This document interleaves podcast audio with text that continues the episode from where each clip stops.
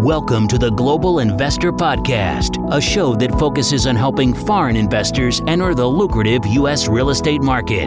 Host Charles Carillo combines decades of real estate investing experience with a professional background in international banking to interview experts in all areas of U.S. real estate investing. Now, here's your host, Charles Carillo. Welcome to another episode of the Global Investors Podcast. I'm your host, Charles Carillo. Today we have Mercedes Torres. Mercedes graduated from UCLA, and in her first two years in real estate, Mercedes purchased and flipped 24 properties. Now she has 2,000 real estate transactions to her name. She's appeared on the A&E show Flip That House. She manages her home portfolio while being the co-founder and vice president of Epic Real Estate and Cash Flow Savvy while hosting the Epic Real Estate Investing Podcast, a top 30 podcast with over 300,000 downloads per month that she's been hosting since 2007. Is that correct? That is correct. Wow. I will say I am not the main voice or brain behind that podcast. It's actually my husband, Matt Theriault. I do a turnkey segment. Uh, we call it Turnkey Tuesdays, where I just talk about turnkey real estate investing. But uh, the podcast is on a daily release, and there's daily content wow. about real estate investing, and every day is something different. So, money is Monday Mondays. Tuesday is Turnkey Tuesday, Friday, Financial Freedom Friday. So every day caters to a different type of real estate investor. And Yes, we've been doing it since 2007. Can you believe that? Wow, that's right in the heyday, right when the iPhone was coming out, right? That's when we got started. In fact, when Matt started the podcast, one day he came home and he's like, Mercedes, I'm going to start a podcast. I said, Great. What's a podcast? Because I had no idea what it was. So I was at a meetup and someone was telling me that they started one when they had to do it, had to connect to your, uh, it still had to connect to your, uh, your computer to download it or something crazy. And I was like, Oh my God. Yeah.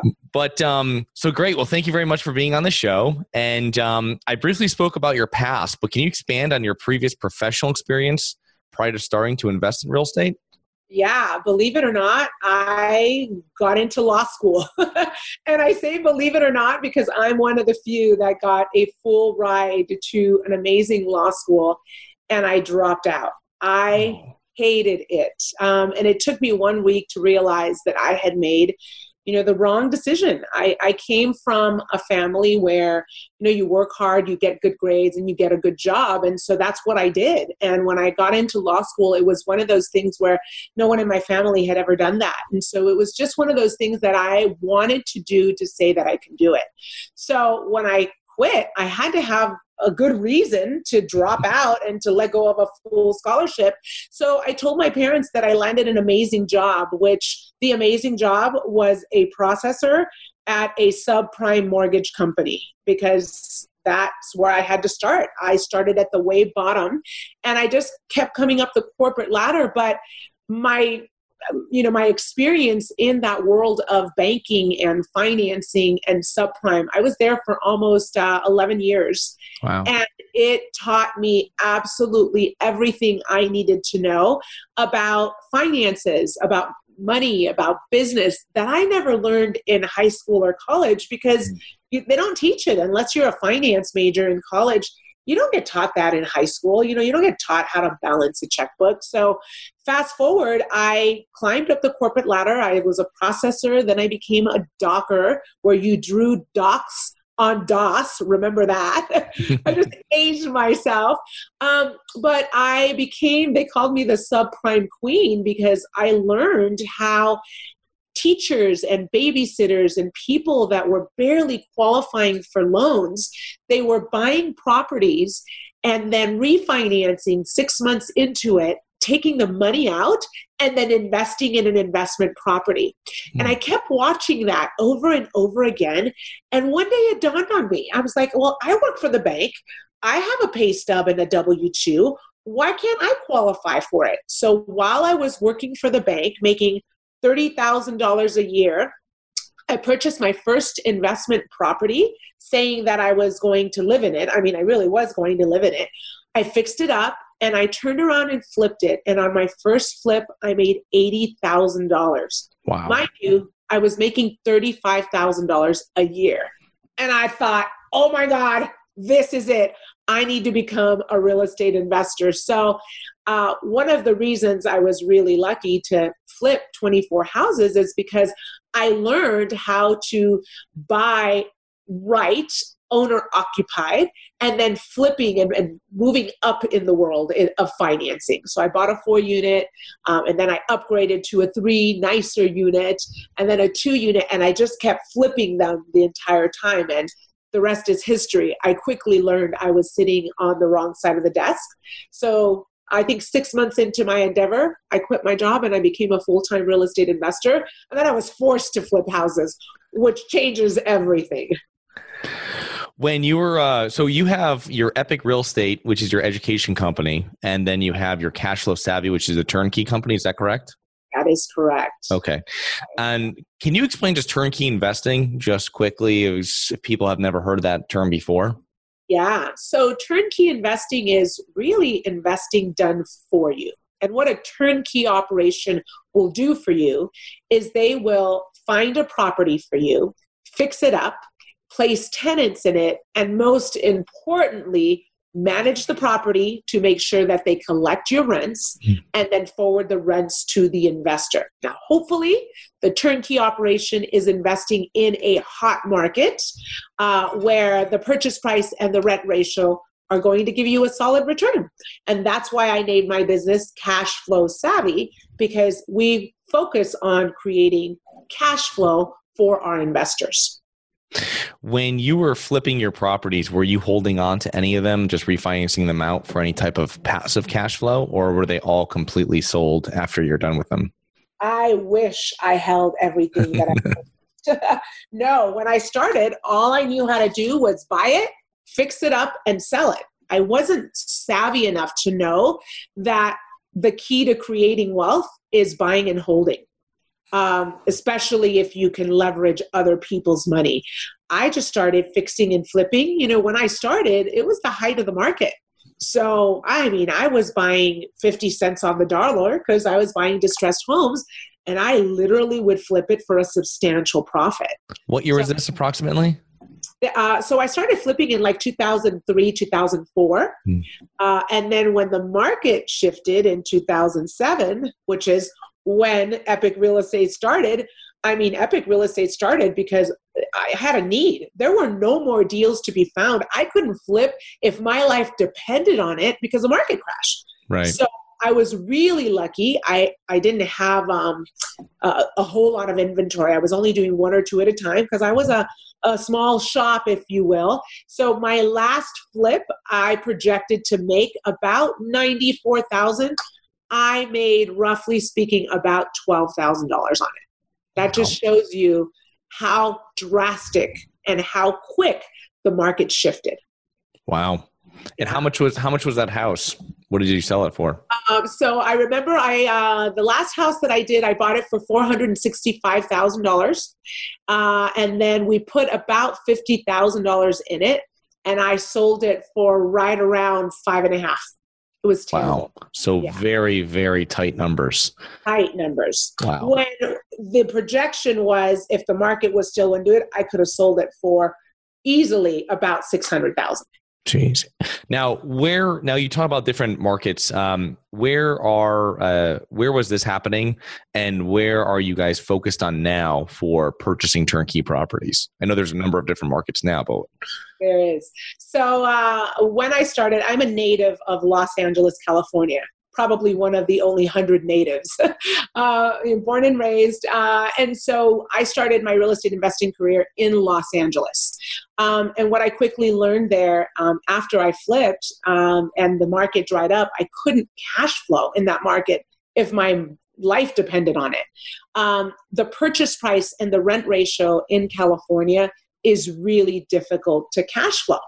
So uh, we did the next best thing in that I knew there were markets in middle America where people could buy houses for 60, 70, 80,000 dollars. Now, in California, that's unheard of. There is hardly a market where you can buy an $80,000 three bedroom, two bath, single family residence thousand square feet. Impossible. But I knew there were markets out there that did focus on that. Mm-hmm. So we, well, I should say Matt, created an algorithm that allowed us to focus on markets in middle America where the purchase price and rent ratio were going to give us a return. But I was looking for predominantly rental markets because by that time I had learned that the key to wealth is buying and holding.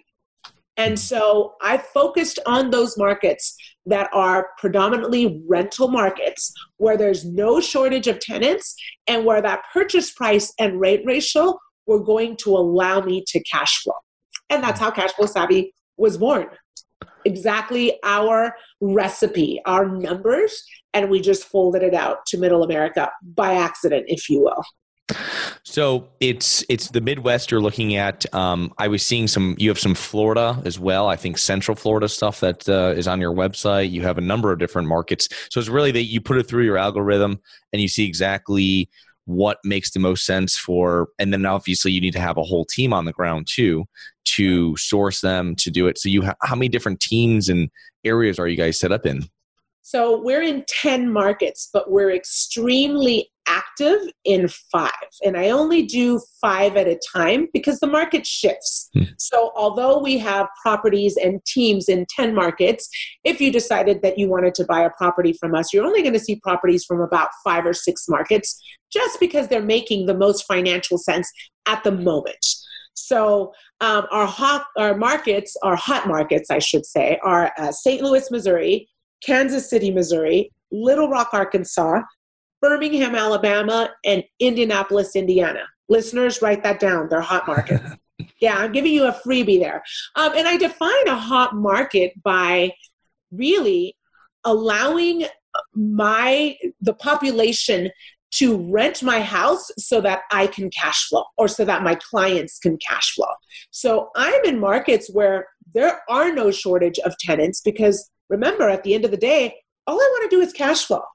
I sell properties so that you can buy them and hold them, I mean, ideally forever. But if you hold them for 15 years, it's going to produce a return for you every single month, ongoing until you own the properties. So, hot markets are defined for us markets that are not going to have shortage of tenants and where I know tenants are going to be able to afford my rent. Yeah.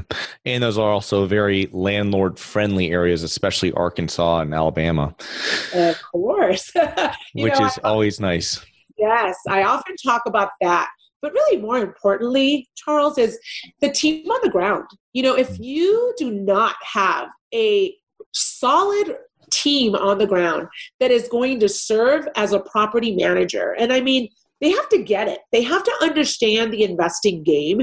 They have to cater to the tenants and then answer to an investor. Because at the end of the day, you know, you can have a beautiful property in a great, you know, suburb, but if no one's renting it, well, what's the point? Yeah. So we focus on uh, staying in markets where our teams get it. So our property management teams, they're incentivized by collecting our tenants' rent. Because if they don't collect the rent, then nobody makes money, including our property managers. Right. So once I find the market, I really dive into the team on the ground. Because if you don't have a team, no matter how great your property is, they have to get it to perform. Yeah. They also have to be very familiar with what they're renting out. If it's single family houses, if it's A, B, C, D, you know, apartments, they have to, because an A manager is not going to be able to do a C property and vice versa and dealing with the class of tenant as well is very important. If you're an A manager and you're just thinking you just receive automatic payments that come in compared to a C property where there's more, let's say, hand holding when collection comes on the first of the month, hopefully. Um, yeah, that's uh, definitely true.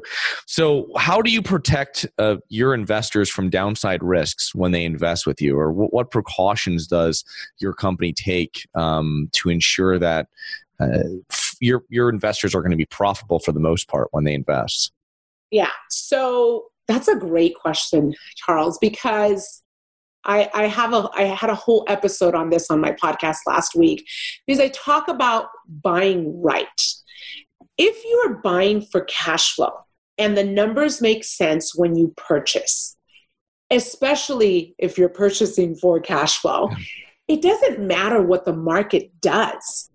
Because if the market flops and you bought right and you bought for cash flow, that cash flow is your buffer in the worst possible scenario.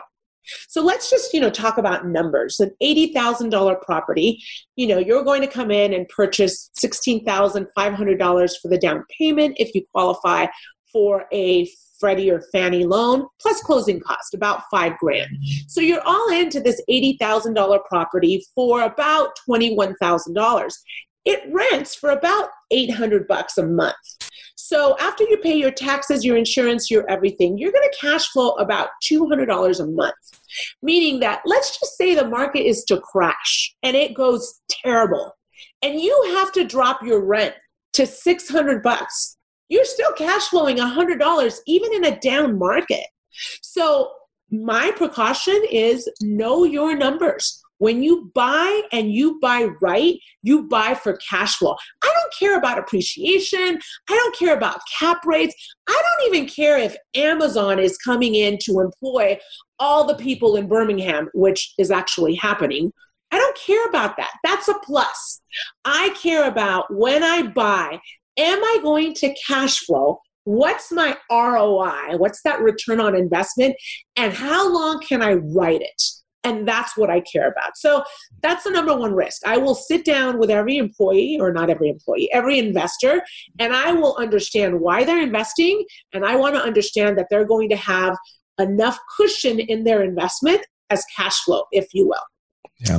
We also offer warranties. You know, we offer warranty. We warranty the work that we rehab for a year. We also have a, a, a, guarantee. So, you know, we'll pay your rent if we don't have a tenant for you but 95% of my properties are tenanted at closing. So mm, again, you know, we are cash flow savvy because I want you to cash flow from the get go. Right. The other good thing about having the one unit to four unit properties that you specialize in is that you can get that long term fixed debt because really the value of the property only matters when you're buying, you're selling, or refinancing. I mean, during the rest of the mortgage, it doesn't really matter. I mean, That's it uh, just matters on your mortgage payment and what you're renting it for.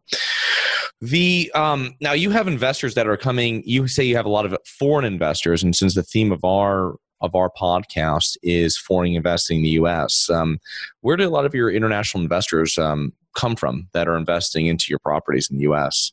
Great question. I have a lot of Canadians, um, and then I have a lot of people from um, China. Uh, China. I also cater to a couple people in Russia, Singapore as well, and then I have people from down under. So um, again, they hear me on podcast, um, and and those are uh, a little bit more challenging because there's a little bit more uh, setting up, but it's not impossible. You know, once we set you up one time, you can continue to buy and continue to buy. Uh, I have a few European investors as well, um, and they they kind of go on autopilot. like once we set it up, you know, once they pre-qualify, uh, and then they set up their bank account. My typical foreign investor will purchase three properties from us a year because it's really easy to do. Are they purchasing those primarily in cash or with some debt as well? Yeah, uh, I promote diversifying as much as possible. Yes, out of the three properties, they will tend to buy one in cash and then two with financing. And financing for a foreign investor for their first time is often 50% down. So for an $80,000 property, you're going to need 50% down. Yeah. And then they might be able to get that down to, I imagine, uh, 30% down, something like that. Right. Once they establish a relationship with our bankers, um, after a year, I encourage them to do a cash out refinance if it makes sense. If not, then we get them to go for a second round. And yeah, I've seen it go as low as 30%. But yes, very possible. Yeah, it's awesome. Can you explain uh, briefly about the setup process and what that uh, consists of? Yeah. So our turnkey operation is a little bit different. And the reason it's different is because I offer exclusivity to my clients. So what does that mean? That means that you can't go on my website to see available properties. You actually have to go through our office and pre qualify for lending or show us proof of funds before we show you anything in our inventory. Once that is set up, we then have you open escrow with a $2,500 fully refundable deposit. But what that does is that goes towards the purchase of your property. And then that puts you into our investor queue. What that means is all the properties that come in on any given day go to investor number one in the queue. Whatever investor number one sees, that's theirs for 24 hours. There is no bidding on the property. It's yours. Nobody can take it from you. The price is the price. But you get exclusivity for 24 hours. If you don't like that property, you just pass on it. Within a day or two, maybe three days, depending on what becomes available, you will get your next set of properties. Someday you'll see one or two properties. Other days you'll see five properties. Other days you won't see any property. So it really depends on what's available and what's coming down the pipeline. One thing I have done is I have eliminated the bidding war because it drives me insane. Mm. So in order to see our inventory, you have to show us proof of funds or pre qualify, and then open escrow with a refundable deposit that places you into our queue so you could see our exclusive inventory.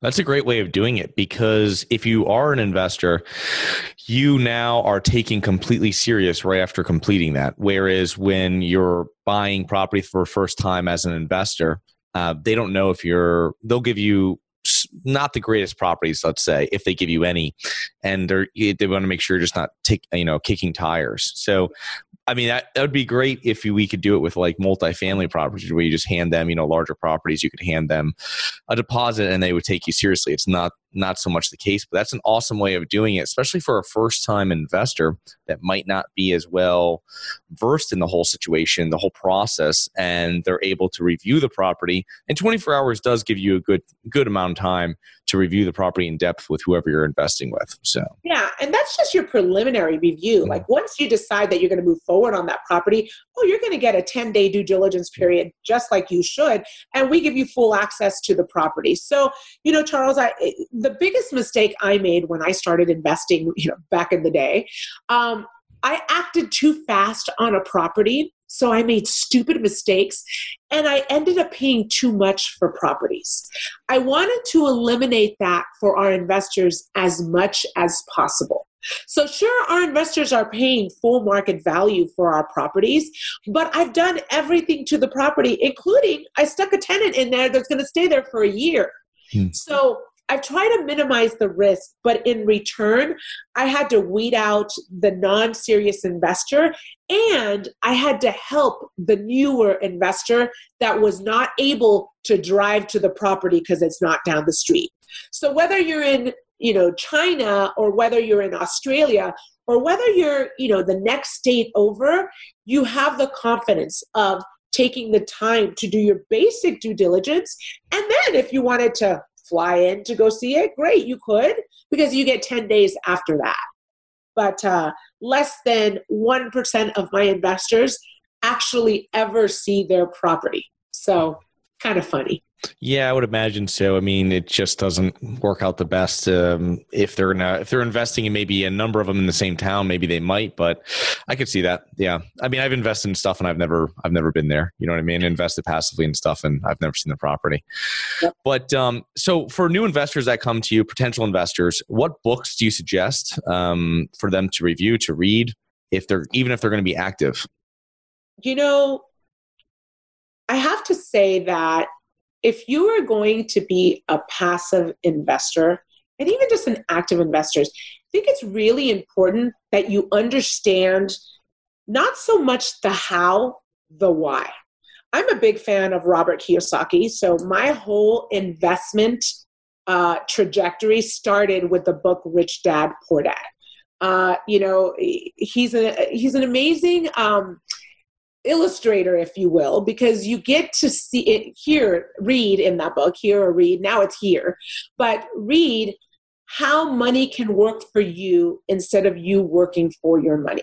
And since I focus on passive investing, it's really important to me that you really understand the why you're doing it and then how to make your money work for you. So, if anything, if you're going to be a passive investor, understand the difference of you working for your money and your money working for you.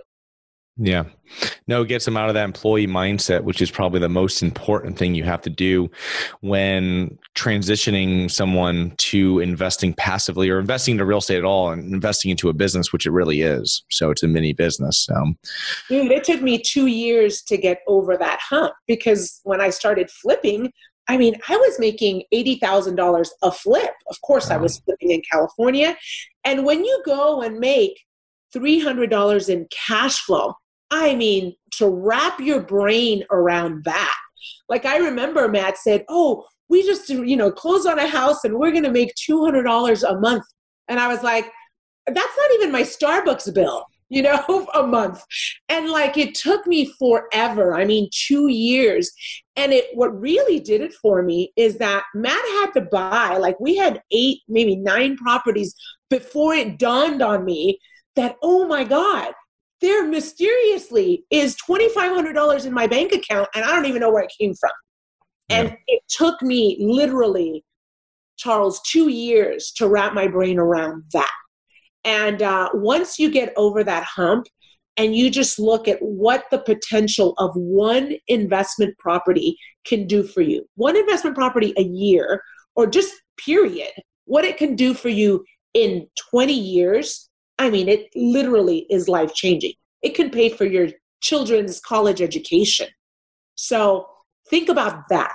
So changing that chip in your brain is, for me, one of the most important thing for newer investors that are looking to passively invest. Yeah yeah it's really just learning to um, it's learning to kind of generate income without you being present which most people are used to if they've invested uh, maybe through a 401k or something like that but real estate's definitely i mean with the tax benefits and with the financing with the leverage there's really nothing that comes close to the power of investing in real estate. I was listening to someone else speak and they're saying they'd rather make $300 a month passively than work for $30000 a month. So and you that doesn't really that takes a little while to to set in. But that's that mentality, like as you said, 10 houses, 15 houses, and you go, wow, that's now I see the power of this, you know? Yeah. So, well, that's awesome. Well, thank you very much. I appreciate you being on the show today. And um, how can people learn more about um, your companies and yourself? Oh, that's awesome. So you can reach out and go to my website. It's Cashflow Savvy com, and that's savvy with two V's. And you can download our uh, Frustrated Investor's Guide to Passive Income. I literally show you step by step how to get out of the rat race and really how to create passive income for yourself and for your family, for your future. Uh, or you can email me at mercedes at epicrealestate.com, and that's epic, E P I C. Okay. And I will put all those links below in the podcast and also in the YouTube notes. So I want to thank you again for being on the show. And um, I look forward to uh, meeting up with you soon. I love that, Charles. Have a great day. And to our listeners, have an epic day. okay. Thank you very much. You're welcome. Bye bye. Hi, guys. This is Charles from the Global Investors Podcast. I hope you enjoyed the show. If you're interested in investing in real estate and you don't know where to begin, set up a free 15 minute strategy call with me at schedulecharles.com. That's schedulecharles.com. Thank you for listening to the Global Investor Podcast. If you like the show, be sure to subscribe on iTunes or Google Play to get new weekly episodes. For more resources and to receive our newsletter, please visit globalinvestorpodcast.com. And don't forget to join us next week for another episode. Nothing in this episode should be considered specific, personal, or professional advice. Any investment opportunities mentioned on this podcast are limited to accredited investors. Any investments will only be made with proper disclosure, subscription documentation, and are subject to all applicable laws. Please consult an appropriate tax, legal, real estate, financial, or business professional for individualized advice. Opinions of guests are their own.